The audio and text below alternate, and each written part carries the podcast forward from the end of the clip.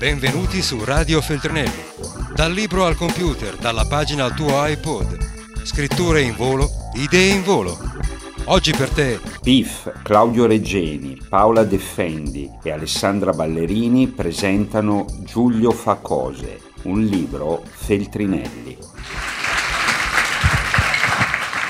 Salve, io sono Piff. Vabbè, voi avete capito chi sono questi signori qua. Eh, no, volevo introdurre che io non sono capace a fare le, le, presentazioni dei libri e infatti di solito cerco di sviare, però eh, loro due riescono a farmi fare delle cose e credo che sia solo l'inizio, cose che dico vabbè io non, non, lo, non, lo, farò mai questo e invece mi ritrovo là a Cambridge. Um,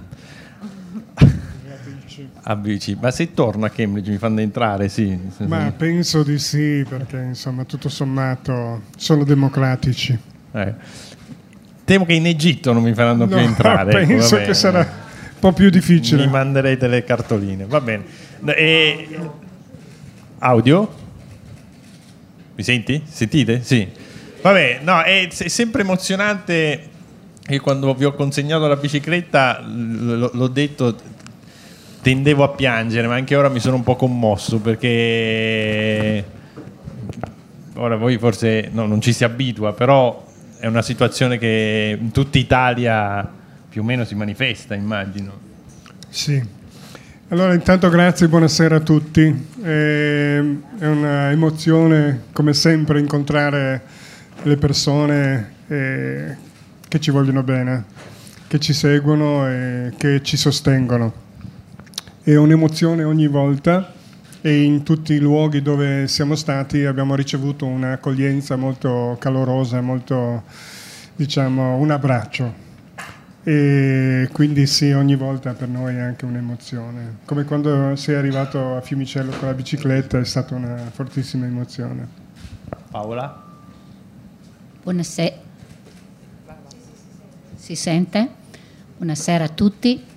Saluto tutti, grazie e amiche che ho visto entrando perché ho amiche da queste parti e le ho viste entrando, quindi è stata anche un'emozione quella, anche perché abbiamo condiviso altre cose e proprio a Cambridge. Quindi, ecco, quando Cambridge era tra i buoni e quindi rivederle qua è stata un'emozione. E niente, poi Milano è una città che conosciamo bene perché Claudio ha anche lavorato, Milano, a Monza. A Milano ci siamo stati con Giulio Piccolo, quindi insomma una città che conosciamo abbastanza. Quindi essere qua da questa parte non è una cosa semplice. Giulio fa cose, il libro edito Feltrinelli, come si dice nelle presentazioni vere. Eh, scusate, fa, durante le presentazioni si, si, fanno tutte le domande più banali e io non sarò da meno. Eh, perché Giulio fa cose? Incominciamo dal titolo che è un classico, però è la cosa più sensata. Lei, eh, Alessandra Ballerini, la, la, l'avvocato ormai quasi possiamo dire un membro della famiglia. E di più, di più. Di più. 7 su 7, 24 su 24. Con disappunto. Ormai quando vado a fare la spesa e vedono, vedono, che abbandono tutto alla cassa, sanno già che vado al eh, telefono Alessandra. con Alessandra. Quante volte vi sentite? 7-8 volte al giorno. Ok. Sì. Sì, Giulio fa cose nel senso che Giulio continua a fare cose. E se siamo qui questa sera è per merito di Giulio. E, mm, diciamo, ci sono tante situazioni in cui ci troviamo ad incontrare persone amiche eh, di sempre, persone nuove, persone che non vediamo tante, da tanti anni grazie a Giulio. Ecco.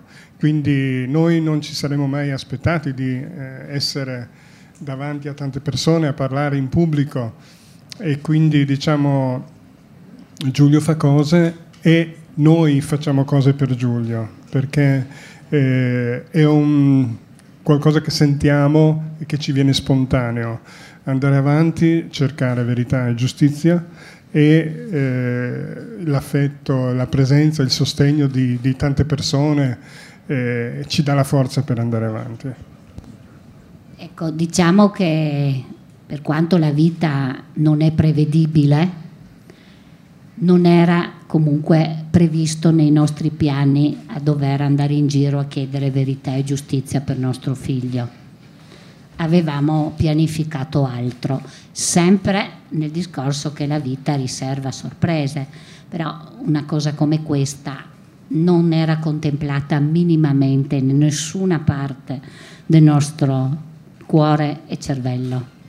Giulio fa cose stata, Giulio continua a fare cose è l'espressione di un amico di nostra figlia.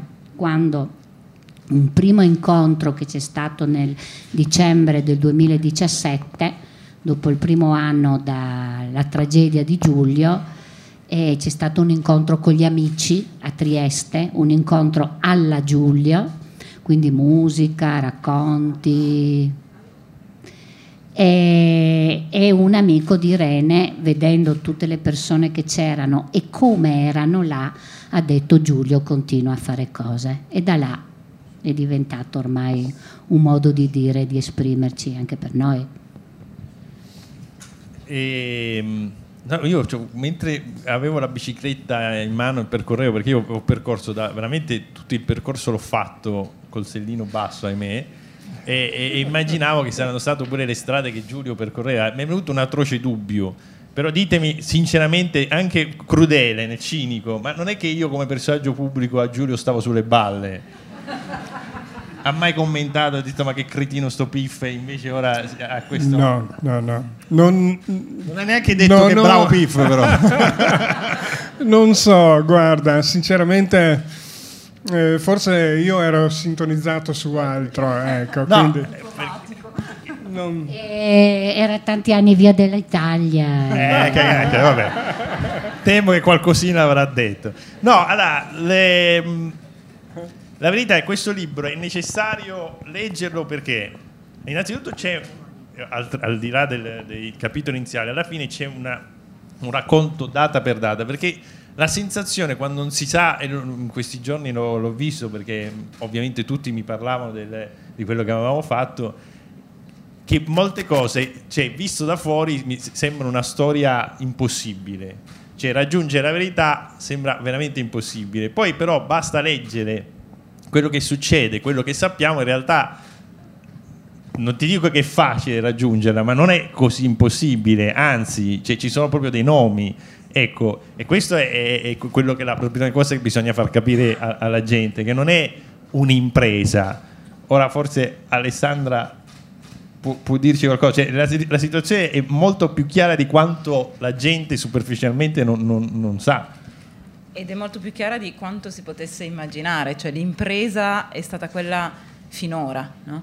Eh, all'inizio, eh, quando hanno fatto trovare il corpo di Giulio il 3 febbraio di quattro anni fa, eh, io immagino che debbano aver pensato quando hanno iniziato i primi depistaggi, quando hanno detto che si trattava di un incidente stradale, quando anche il loro medico legale ha mentito sulle cause della morte e, e, e tutti gli altri penosi depistaggi che sono seguiti avranno pensato vabbè tanto gliela diamo a bere no? e la famiglia di Fiumicello diciamo così magari eh, chissà poi quel corpo sparirà nell'obitorio potremmo fare quello che vogliamo no?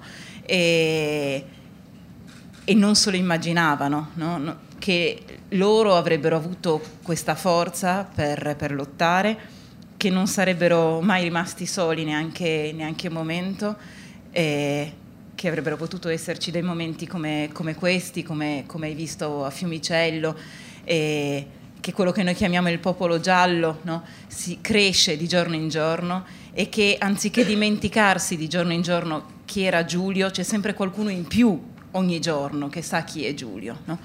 in Egitto non c'è, è esattamente il contrario di Cambridge, cioè in Egitto non c'è una sola persona che non sa chi è Giulio Regeni e che non ha fiducia in Giulio Regeni e in noi, perché pensa che grazie a Giulio che fa cose, le cose potranno cambiare anche in Egitto.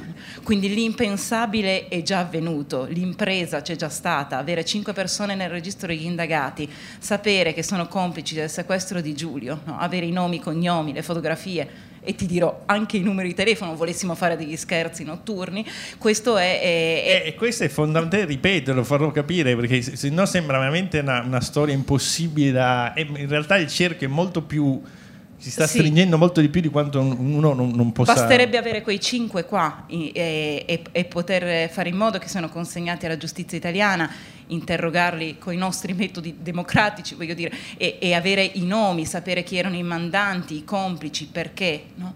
Sareb- se quei cinque fossero in Italia sarebbe già risolto. Eh, e per questo e da lì la vostra richiesta, che richiesta fate al governo italiano che ripetete ormai da, da un po'? Vado, il mio.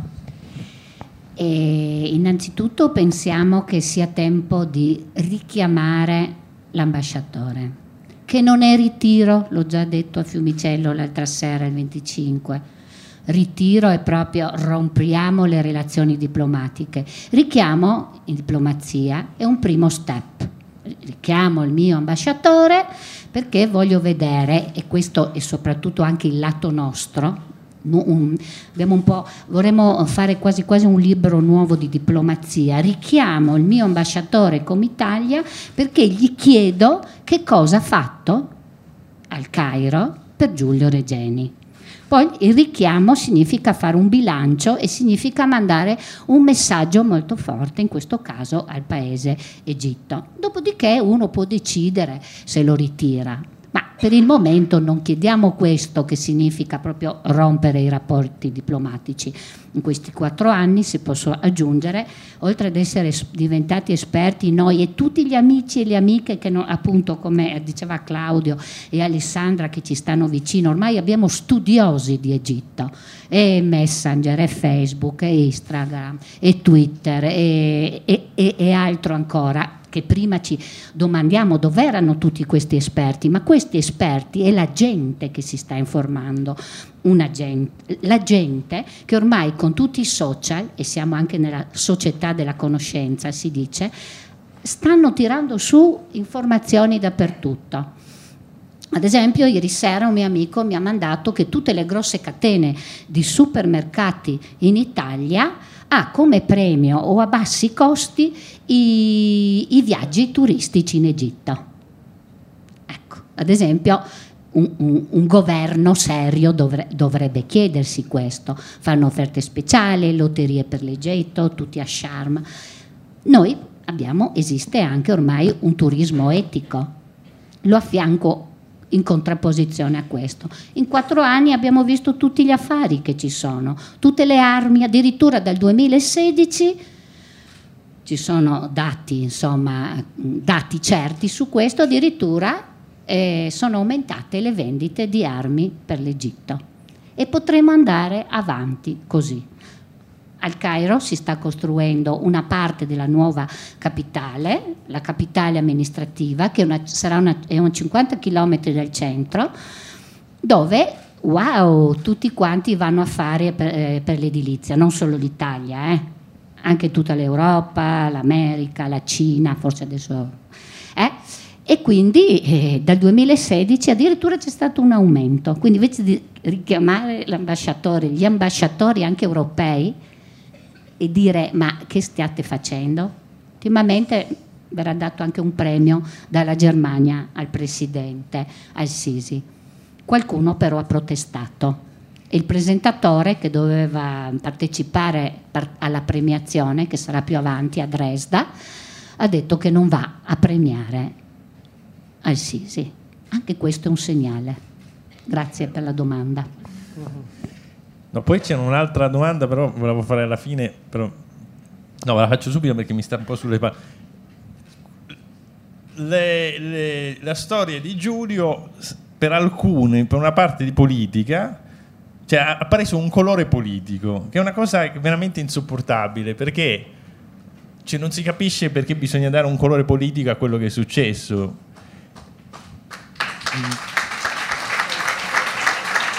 Questo ti fa capire il grado di maturità della politica italiana. Non mi posso scordare, poi non vuole fare polemiche, però questo me l'avete detto voi, è pubblico, che il sindaco di Trieste E anche il governatore. Anche il governatore della regione. anche il governatore che vuole mettere il muro. Bene. E aveva un piccolo Trump, un trampettino locale. Il sindaco di Trieste la prima cosa che fa è levare lo striscione Verità per Giulio davanti al- attaccato al, penso al municipio dicendo è come se mi fossi levato un dente cariato. Ora, che problemi di, di, di, di sta, vai dal dentista e non ci rompe. Eh, sì, perché, cioè, perché secondo voi ha assunto anche perché pensavo c'è una nazione, un cittadino italiano, ci sono degli extracomunitari, sono egiziani, quindi sono extracomunitari, insomma ci sono tutti gli elementi anche per un leghista indignarsi. Indignarsi. Perché ha preso un colore politico? Ma penso sia proprio perché eh, alcuni di- dicendo di non voler strumentalizzare invece stanno strumentalizzando a loro vantaggio. Il discorso che eh, Giulio chiaramente non era di destra, no? aveva una sua eh, tendenza politica, però era un ragazzo democratico che accettava, che discuteva, che dialogava con tutti quanti ed aveva il diritto in un paese democratico ad avere le sue idee, le sue opinioni. E, può essere che qualcuno, non so, che fossimo associati a Repubblica, Amnesty International, eccetera, desse fastidio questo- questa collocazione che ci mette in un modo, diciamo, leggermente a sinistra. Ecco. Vabbè, comunque è una cosa veramente insopportabile. Ehm, però sempre stando in quella bicicletta, pedalando con il castellino basso, ehm, fra i vari pensieri pensavo, però un gio- come un giovane ricercatore è riuscito a mettere in crisi un governo egiziano, un governo italiano, perché quattro governi italiani, Cioè, un'università di Cambridge che fino a, fino a questa storia eh, Cambridge per noi italiani era Cambridge no non, Il non plus ultra. non plus ultra. sì. Com'è, com'è possibile che un- un- un Giulio sia riuscito a mettere in crisi tutto, tutto ciò? Mi viene solo da dire, pensando a com'era come persona, che forse se finiva la ricerca, e con questo non dico che era una ricerca pericolosa, assolutamente, ma con la sua intelligenza forse li, li metteva ancora più in crisi. Ok? Cioè era uno acuto nelle cose e questa acutezza è rimasta nell'aria anche dopo che l'hanno ucciso. Una spiegazione un po' magica, ma è così. Sì, forse anche il discorso che Giulio era talmente eh, coerente, trasparente, no? aveva le sue idee e ci teneva a farle valere. no? E queste idee eh, in realtà ehm, e la sua persona stanno andando al di là di quello che gli altri eh, diciamo, pensavano di poter nascondere, di mettere da parte, di occultare. no? Quindi è come se lui in in qualche modo portasse avanti da sé la sua ehm, lotta per far valere i suoi principi di coerenza, e di trasparenza e di possibilità di fare qualcosa di diverso che non sia il solito gi- gioco degli interessi personali.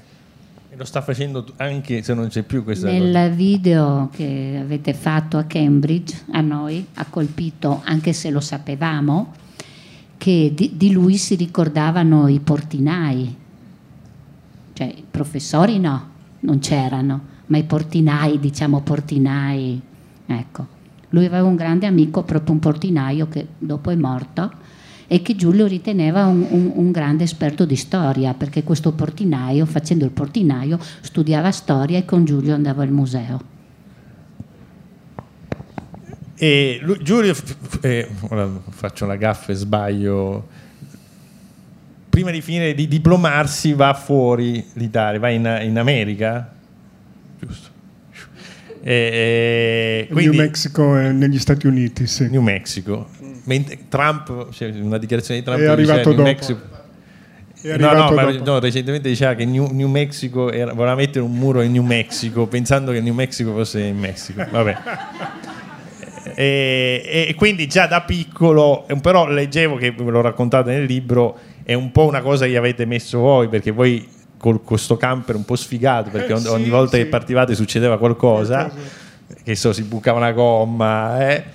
un po' l'avete messo voi la, la pulce nel- nel- così, di, di- di guardare il mondo. Poi magari voi siete, io sono di Palermo, cioè è, è tutto molto lontano, però voi state in un posto dove è più logico, è logico pensare anche andare fuori l'Italia, però fin da piccolo aveva questa, questa passione. Sì, diciamo che la propensione al viaggio è connaturato no, nella nostra famiglia e eh, abbiamo sempre cercato di avere una mente aperta e ehm, diciamo confrontarci con gli altri dialogando alla pari, chiunque sia l'altro, no? di qualsiasi religione, di qualsiasi nazionalità, eh, senza pregiudizi. E questo Giulio l'ha avuto fin da piccolo. Poi andando al Collegio del Mondo Unito nel New Mexico ha convissuto per due anni insieme a ragazzi di 80 nazionalità diverse. Quindi ha avuto veramente un imprinting forte sia da, da piccolo che poi ha potuto espandere e approfondire. Quante lingue sapeva Giulio?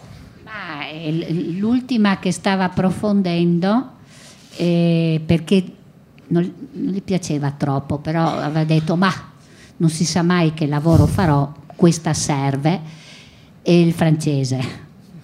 Il Però- francese non era il suo, Lui, la sua però- ideale sarebbe, cioè era il tedesco. Sai che noi siamo insomma Sì. molto in alto. là, E siete in Padania, ora non c'è più, però No. eravate No, annessi alla insomma, Padania. noi ormai Era siamo so- ancora austro-ungarici. Ancora- quindi i qui- padani erano terroni. Eh, e quindi insomma, beh, l'inglese, eh, l'inglese perché boh, era diventato ormai con l'italiano. Allora, allora, se proprio vogliamo essere precisi, friulano, eccolo, no. no, neanche. Neanche il fiumicellano, Neanche, che cos'è? No, neanche. Il perché- quartiere di Fiumicello. No, eh, noi parliamo un istro veneto che è tra il Bisiacco e il Triestino.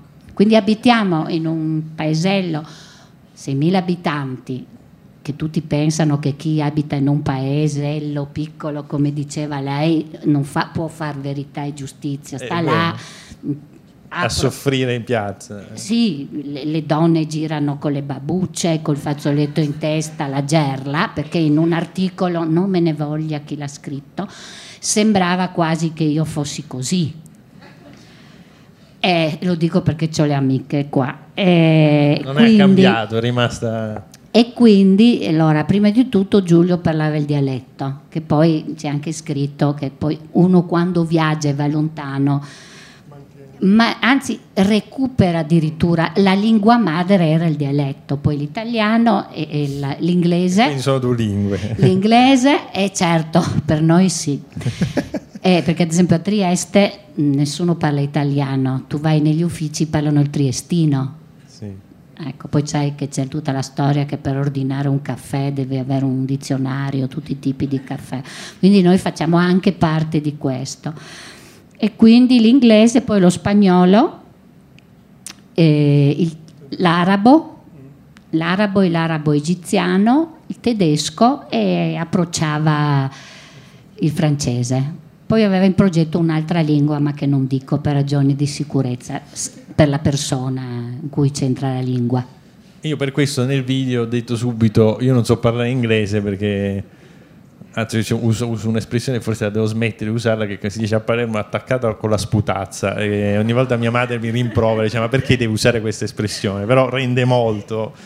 E, e- e nonostante questo, eh, perché poi lo, lo raccontano sempre nel libro, c'era questa... questa cioè, non- non- come dire, la storia di Giulio non finisce, in- fi- finisce, tra virgolette umanamente in Egitto, poi in realtà come, continua come possiamo vedere. Però c'è anche la parte interessante del, del- del pre-Cambridge, cioè Giulio che cerca lavoro in Italia e neanche gli rispondono. ha fatto mh, vari tentativi, diciamo, no? E mandando naturalmente le classiche domande.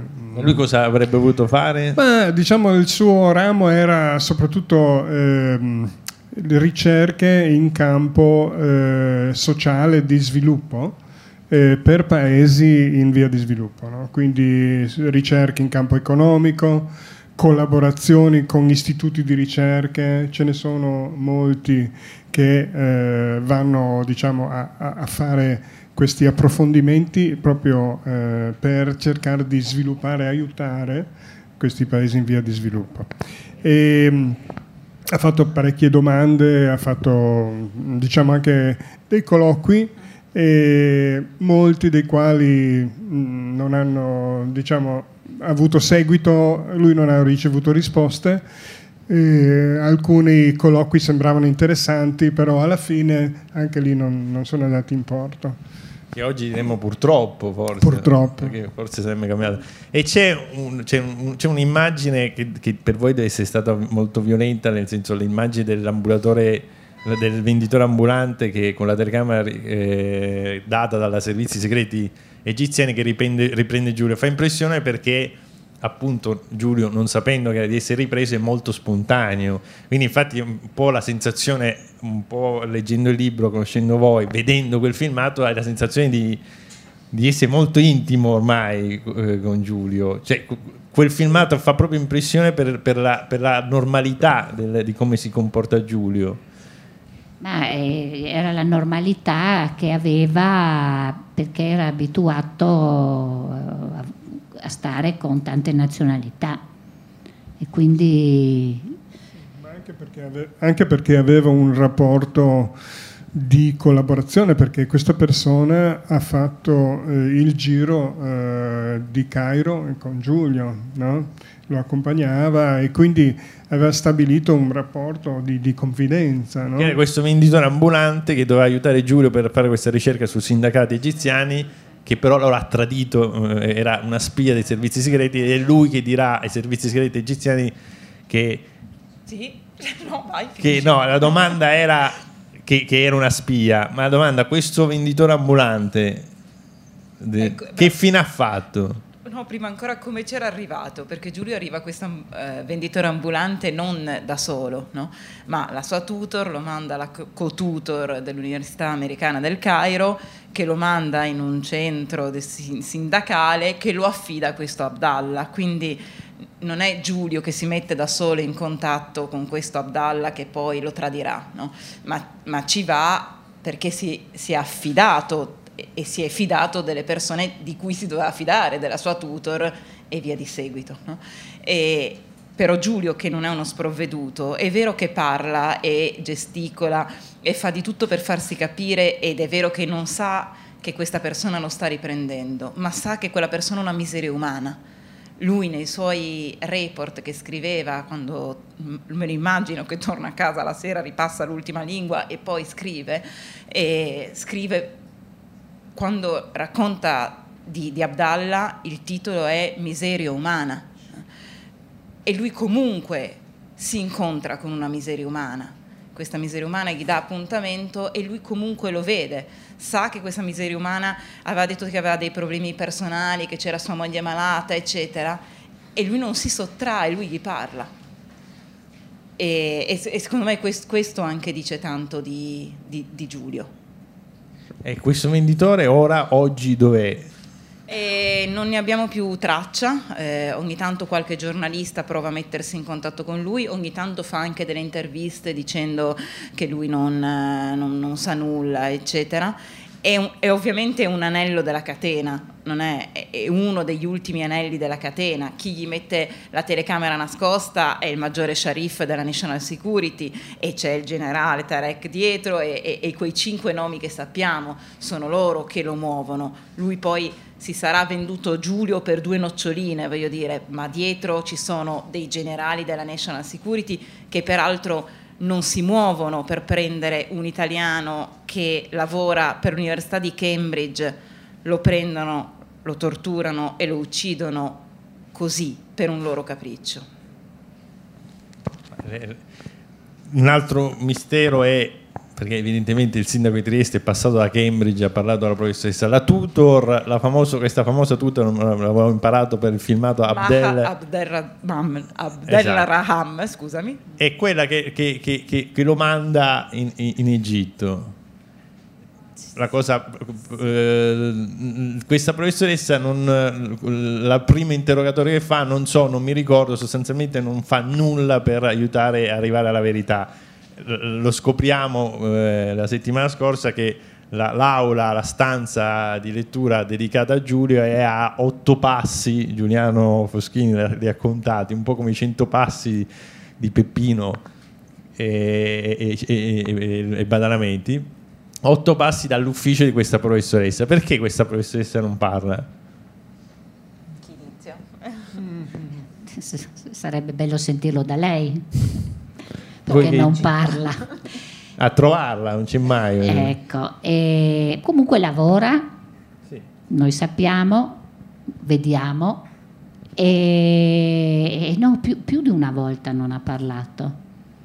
Non ha parlato quando il giorno del funerale, tutti come scritto hanno dato il computer, gli amici, il telefonino anche il giorno dopo tu, tutti in caserma a cercare di aiutare, lei si è offesa perché è stata chiamata, poi si è sottratta il 6 eh, giugno del 2016 e poi doveva parlare sempre rogato, tutto per rogatoria internazionale il dicembre del 2018 e e poi ha incontrato il nostro procuratore Sergio Colaiocco con la polizia inglese il gennaio del 2019 e là proprio ha dato il massimo di sé nel dire non so, non ricordo. Ale? Intanto gli perquisivano l'ufficio e la casa, quindi le cose che poi abbiamo, eh, quel poco che, che, che, che, c'è è frutto di, di perquisizioni. Eh, perché se, se è difficile capire il perché di, di, di, delle persone.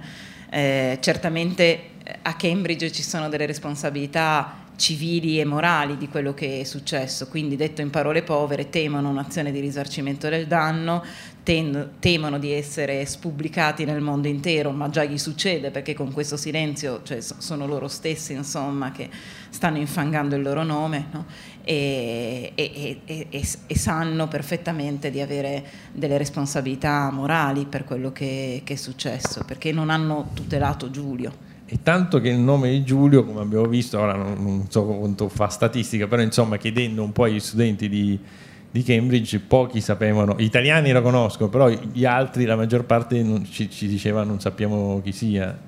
Sì, singolare. Insomma. Fin dall'inizio c'è stato un silenzio eh, assordante intorno alla storia di Giulio eh, evidentemente il college aveva già dato eh, disposizioni di non parlare agli studenti. Sì, questo eh, c'è pure anche un certificato, cioè c'è un documento ufficiale di, di, di dire non, non di rilasciare dichiarazioni. E, e quindi al di là degli amici stretti di Giulio che inevitabilmente con, hanno saputo e hanno vissuto insieme con noi questa storia, eh, la maggior parte delle persone, gli studenti e anche della società, perché la città di Cambridge eh, vive anche diciamo, intorno alle vicende de, de, dell'università, dei college, non sa, eh, non conosce la storia di Giulio.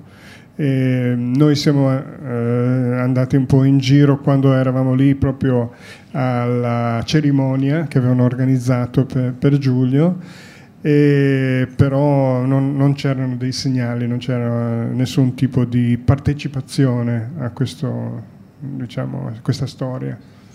Ecco, diciamo che hanno mandato qualche notizia sulla pagina, home page insomma, su, di Facebook dell'università e a un certo punto hanno pubblicato tutta una serie di lettere di condoglianze così e hanno giocato come? Hanno giocato dicendo agli amici e ai colleghi di dipartimento di Giulio di non disturbare la famiglia. Quindi non disturbateli, sono presi nel loro dolore, nel loro lutto, non è il caso di disturbarli. Quando noi il 5 giugno siamo andati a questa cerimonia, che io la chiamo cerimonia alla Harry Potter, al, al college, e sia Claudio ha detto delle cose, e lui le ha dette proprio poi direttamente in inglese perché bravo, io l'ho detto in italiano, lui l'ha tradotto in inglese. Questi amici, colleghi di università che erano là e hanno detto, ah, ma voi volevate che si faccia confusione, la traduco così, certo, siamo qua per questo. E là hanno capito che nonostante che stavano facendo il dottorato, erano ormai stati giocati dall'università qualcuno ci è rimasto vicino, altri poi hanno finito. Eh, la competizione di questi, questi giovani eh, si trovano in posizione con competizione mondiale e non tutti sono coerenti e quindi tra la carriera e parlare di Giulio per molti, sì. ahimè, voleva sì. mettersi contro l'università. Esatto, proprio diciamo il, il supporto, il sostegno che è venuto a mancare è quello dell'università, quello del college, quello dell'università, in quanto noi siamo andati a chiedere apertamente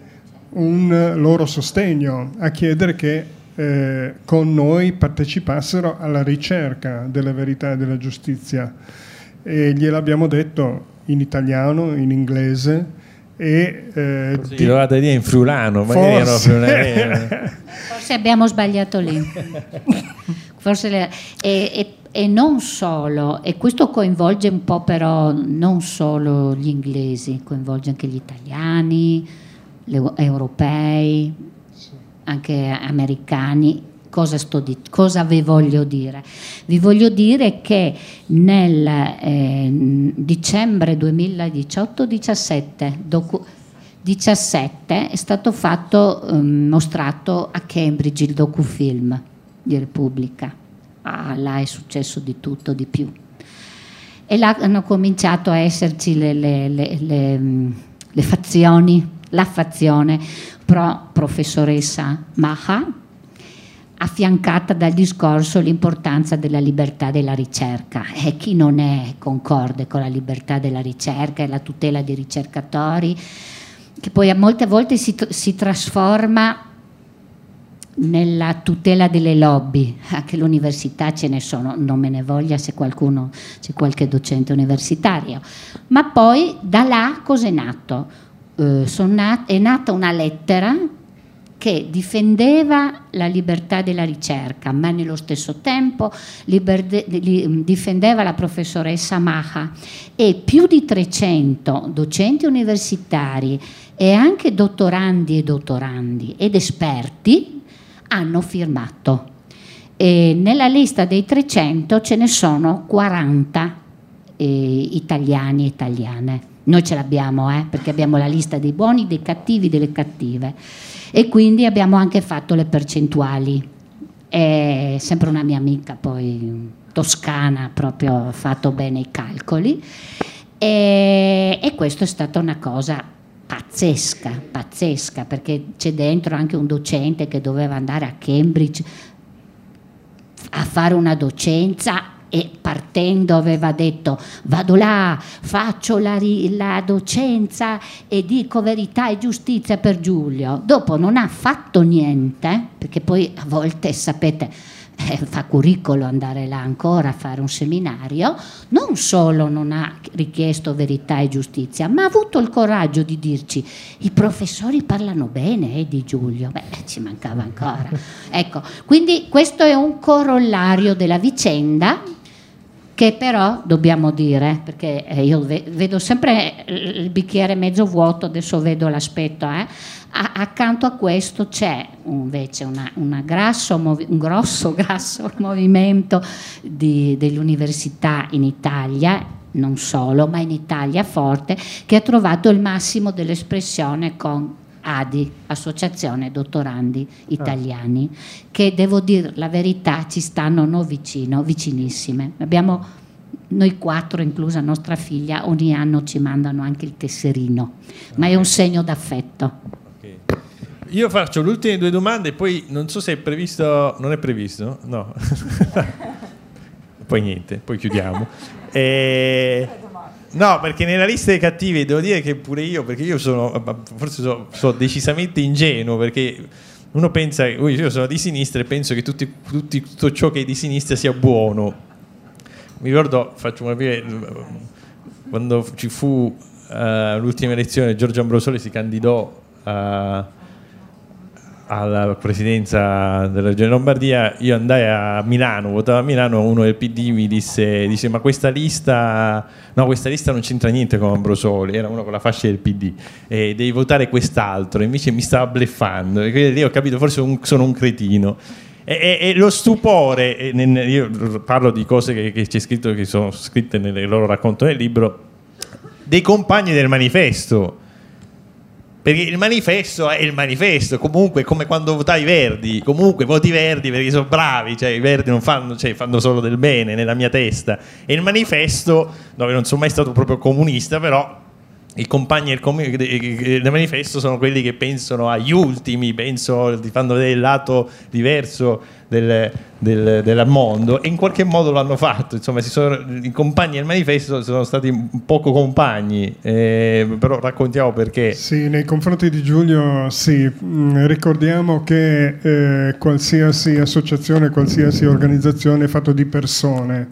Certo. Quindi a seconda delle simpatie, antipatie, della storia che uno ha del rapporto, eh, si è portati a considerarlo o meno. Allora, siccome Giulio non aveva un rapporto diretto con quella persona che stava per no, pubblicare un articolo, non l'ha preso in considerazione e questo ha messo in difficoltà diciamo, Giulio e l'altro eh, suo eh, compagno di studi, e, però quando è successo il tragico fatto di Giulio, il manifesto si è comportato come qualsiasi giornale cercando di tirare su eh, le vendite, sfruttando la storia, dicendo che Giulio era un loro giornalista mentre non lo era affatto lo spiego forse per chi non aveva seguito perfettamente la vicenda. Mentre loro sono al Cairo e eh, il, non, c- non, c'è ancora stato il riconoscimento ufficiale del corpo di Giulio, loro vivono nella casa di Giulio, quindi anche come dire in, in pericolo. Tra... Cioè, no? ecco perché... Cronologicamente succede che... Il... Mm, allora il 25 Giulio scompare, loro vengono avvisati il 27 una, nel primo pomeriggio da una telefonata della console, peraltro due giorni dopo con un ritardo come dire quantomeno inquietante eh, si catapultano al Cairo a spese il loro, 30, organizzandosi loro il viaggio. È un viaggio, come dire, anche difficile da organizzare, devono avvertire le persone, ma senza dire perché gli è stato imposto il silenzio, quindi devono dire che Giulio sta male, non che è scomparso, c'è da organizzare tutto e sono soli, nel senso che non gli viene detto ti aiutiamo, ti facciamo il viaggio, hai il passaporto, ti serve il visto, niente vanno giù e vanno, nessuno gli dice ti ospitiamo, siete in pericolo visto che vostro figlio è scomparso, no, vanno giù e dormono a casa del figlio. No? E in tutto questo eh, Giulio insieme a un amico avevano assistito a un'assemblea sindacale molto vivace e importante, avevano scritto un bellissimo articolo, l'amico di Giulio che aveva contatti con una persona del manifesto che peraltro ancora si propone in tv e, ehm, e, avevano mandato il pezzo, l'amico di Giulia aveva mandato il pezzo e ha detto guarda noi abbiamo fatto questo pezzo a quattro mani, ma eh, ovviamente dato che non siamo degli sprovveduti, se lo pubblicate non col nostro vero nome. E questa persona del manifesto, piuttosto arrogante e poi sappiamo invidiosa di Giulio e delle capacità di Giulio, eh, dice no, eh, tanto l'altro non so chi è e non mi interessa, non voglio una cosa a quattro mani e poi comunque non sarebbe mai con degli pseudonimi. No? E com- poi l'amico di Giulio continua a scrivere dicendo ma allora, allora quando esce, come esce e questo non lo considera neanche più perché non era di interesse per il manifesto questo pezzo. Eh, quando viene trovato, il, il, c'è la notizia di Giulio scomparso che viene resa pubblica il 31 eh, e, e, poi di un corpo ritrovato che non è ancora indicato che è quello di Giulio ma probabilmente è quello di Giulio, come dire, e la notizia è ghiotta, no? tirano fuori quel pezzo e dicono ah era un nostro corrispondente e eh, dicono prima in anteprima su Radio Popolare, poi vanno da, dalla Gruber a dire che pubblicheranno quel pezzo il giorno dopo. Noi facciamo a firma di Giulio Reggeni. a firma di Giulio Regeni, con Giulio Regeni che non si sa ancora se è lui, quindi A potrebbe essere ancora vivo e se tu dici che è un giornalista del manifesto lo stai condannando a morte, stai condannando a morte probabilmente quello che ha firmato con lui, che infatti viene immediatamente interrogato dalla National Security con In la- Egitto. co- in Egitto con l'articolo già tradotto in arabo, cioè esce l'articolo, viene immediatamente tradotto, il cofirmatario viene preso interrogato dalla National Security su quel pezzo e mette in pericolo la vita dei due genitori. E soprattutto se Giulio è morto, Giulio non ha mai dato il consenso alla pubblicazione di quell'articolo. Quindi noi gli scriviamo, gli diciamo queste cose, li imploriamo, io li chiamo e dico esattamente la tua frase. Voi siete il mio giornale, eravate il mio giornale di riferimento. Questi mi ridono in faccia, ridono in faccia a me, a, a suo fratello e a tutta una serie di amici che, essendo come dire di quell'area, no, chiamano e implorano il manifesto, il direttore, il vice direttore di non pubblicare quell'articolo e quell'articolo viene pubblicato. Questo è, è- è- ed è per questo che poi è nella lista dei cattivi. Claudio dice perché è generoso e diplomatico, dice come avrebbero fatto tutti i giornalisti. Io non credo che avrebbero fatto tutti così, certamente loro hanno fatto così. E questo poi ha collocato eh, Giulio all'interno di una certa area e da qua anche tutto il discorso.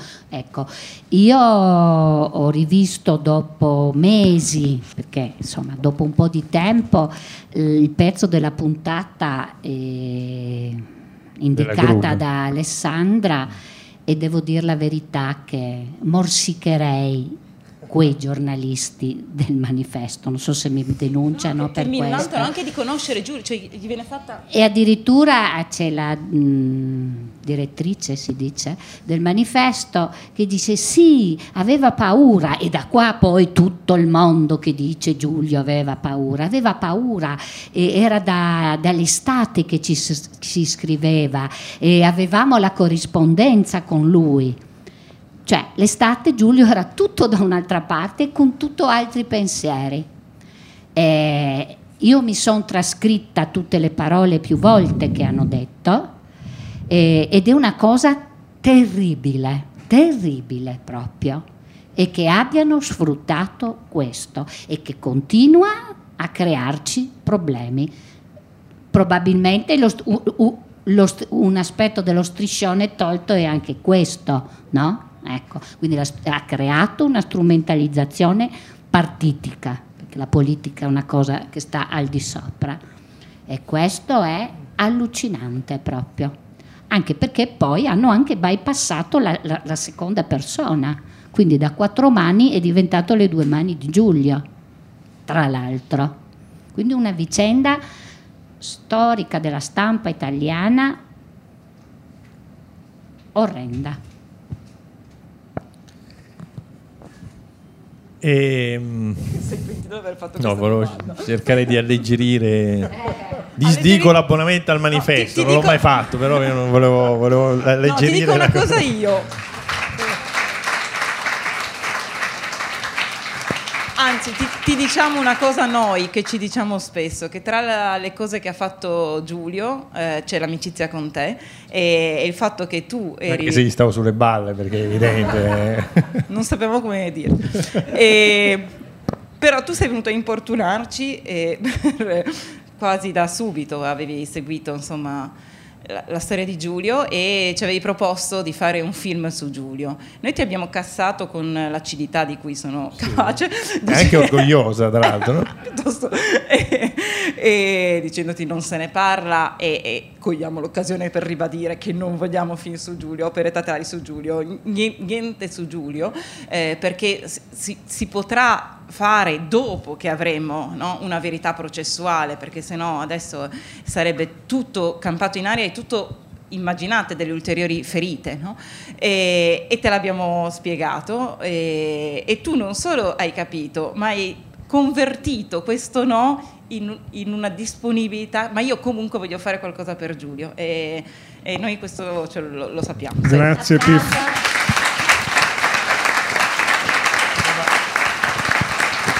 Vabbè, eh, sto dicendo un applauso per un film che non ho fatto, quindi eh, io mi dei film. A costo zero, quindi. Eh, va, va- va bene. I mezzi da pettina alla Mondadori non sarebbe mai successo. Eh, no, ma mi ricordo che una volta, sono- a parte un'altra prova d'amore per Giulio, è la, la- la- la- la sfilata che si fa ogni anno a Fiumicello con un freddo che neanche a Cambridge. E, e devo dire che Fico, uno dei cioè, ci sono anche altri politici, però uno dei, dei politici che si è veramente mh, ha manifestato tutto il calore, anche cioè, sfru- poteva sfruttare mh, eh, mille occasioni mh, eh, questa sua vicinanza e non ha mai fatto. Sì, anche con la gamba un po' malmessa. È no? venuto, Che ma aveva- secondo me si è operata apposta pur di non, di non fare la sfilata a Fiumicello che fa un freddo. Poi io sono di Palermo. Al secondo anno mi volevo portare una calzamaglia, però ho detto che faccio il terrone con la calzamaglia. Mi sono andato dritto, molto freddo. E no, ma mi ricordo, ritornando a questa cosa del film, che tu hai detto eh, una volta sul palco, hai detto ringraziamo gli artisti che volevano fare qualcosa e poi mh, assi- hanno- E io sono ormai così dentro che non pensavo, dicevo, ma chi chissà, chissà quello che voleva fare l'artista che voleva fare il film, eh, non pensando che ero io. Però C'è comunque un altro in sala che è Marco Bechis, eh, che c'è molto vicino. E... siamo due delusi.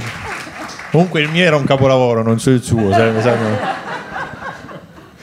No, e poi per concludere, perché io mi, mi sono scordato quanto più o meno la durata, c'è una cosa un po' più delicata, però ripeto, lo- mh, non voglio fare la- il, il, il pif d'urso della situazione, però eh, non è pomeriggio 5 per intendere, però l'avete scritto, che è una cosa abbastanza forte quando r- raccontate il momento in cui avete ricevuto la- la- quella telefonata che ora ripeto l'avete scritto quindi avete, avete deciso di renderlo pubblico però questo fa capire cioè, ti fa entrare ancora di più in quello che, che è successo Sì, diciamo che da una vita di famiglia normale, diciamo, no? con i genitori che lavorano, i figli che studiano, che viaggiano, eccetera, eh, si è passati in una situazione di, di tragedia, no? Cioè in pratica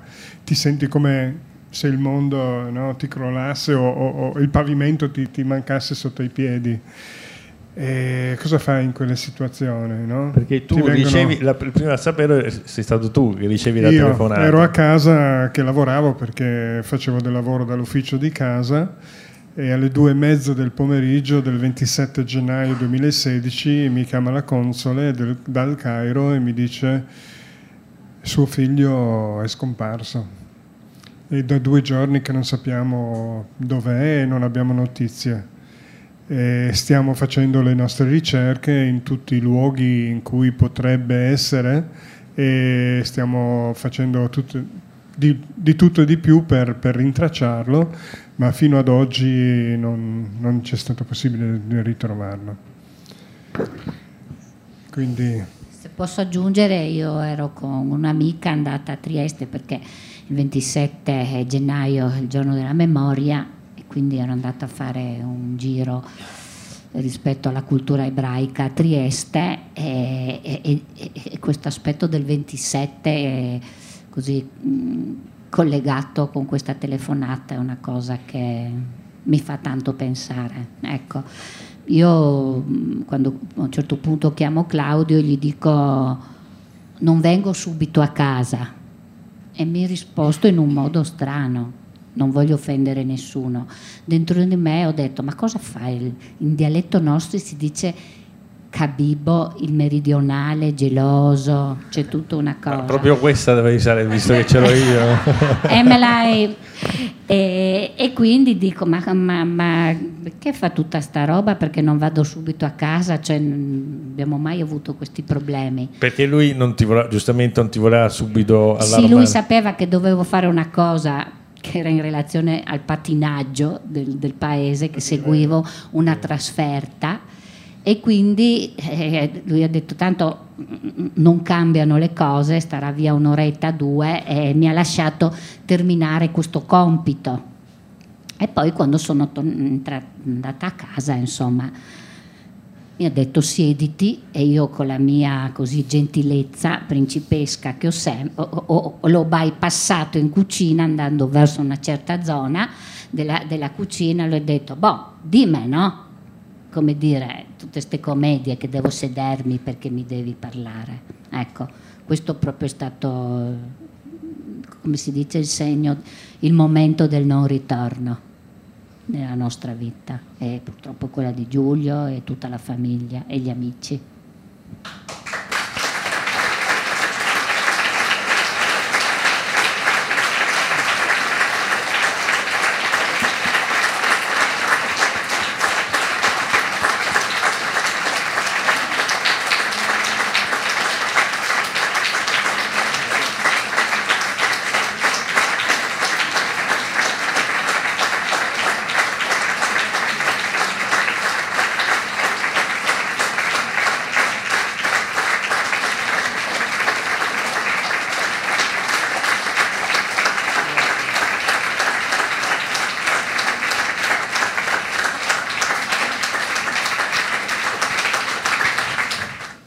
è una storia difficile da raccontare. Noi abbiamo messo giù eh, nella maniera più delicata possibile no? quello che abbiamo scritto nel libro, e, mh, mm, proprio perché ci sono tante persone come voi che ci vogliono conoscere, che ci vogliono bene, che hanno bisogno di capire meglio i dettagli de, della nostra storia. Ecco, quindi per noi è stato un libro necessario proprio per rispondere alle domande di, di tante persone. Non tutte le persone eh, ries- riusciamo ad incontrarle, no? nonostante riceviamo inviti de- di andare ad incontrarle, le persone vogliono conoscerci per anche dimostrare la, la propria solidarietà.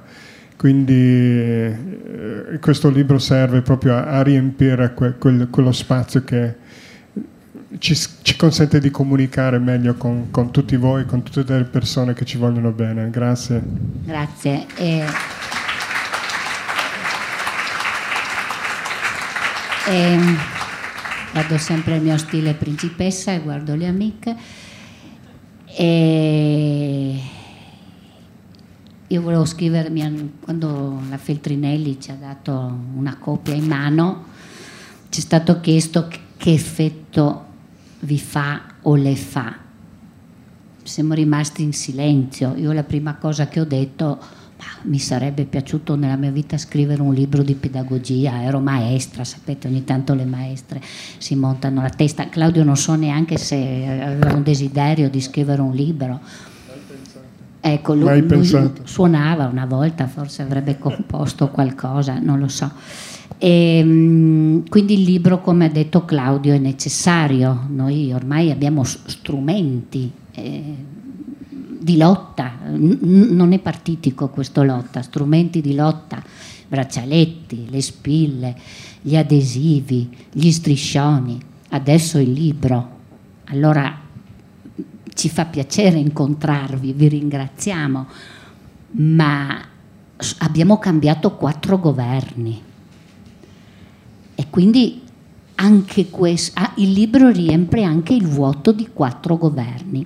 Noi auspichiamo che la politica legga il libro, legga la cronologia, si faccia una domanda e dentro trova cosa fare al di là anche del richiamo dell'ambasciatore che noi cosa, cioè si fa un, deve fare un esame di coscienza, anche perché appunto eh, Giulio eh, andava in giro per il mondo, ma ormai tantissimi giovani vanno in giro per il mondo, italiani, europei, e se, ris- se la politica non risponde con la ricerca di verità e giustizia, perché verità è un discorso, ma la giustizia abbiamo cinque da tirare per le orecchie che poi probabilmente faranno, farebbero tirare le orecchie. Uh, abbiamo calcolato un 50 tra alti, bassi,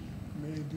medi al mm, ex presidente napolitano che abbiamo incontrato in un piccolo incontro, io appunto che organizzavo le trasferte di patinaggio, lui non ha capito, però questa, ho detto, beh, un pullman doppio da 50.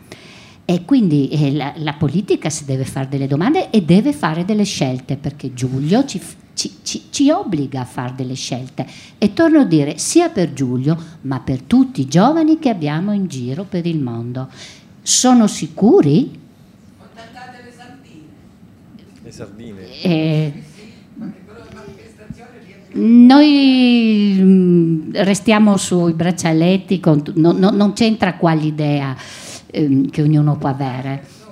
Abbiamo tanta gente. No, dico, questo libro, se non altro, forse potrà servire anche al mondo della politica, se magari a qualcuno è sfuggito qualcosa. Lì c'è una cronologia, 50 pagine, ed è una sintesi della cronologia di tutto che quello che è stato fatto. È una sintesi, se no la Feltrinelli dovrebbe fare, doveva fare un'enciclopedia, insomma non so se erano d'accordo. Ecco, quindi il libro tutto quanto, ma il libro riempie anche un silenzio assordante di quattro governi. Mi assumo, è questo che dico, ma torno a dire, non sono una principessa e parlo. Grazie.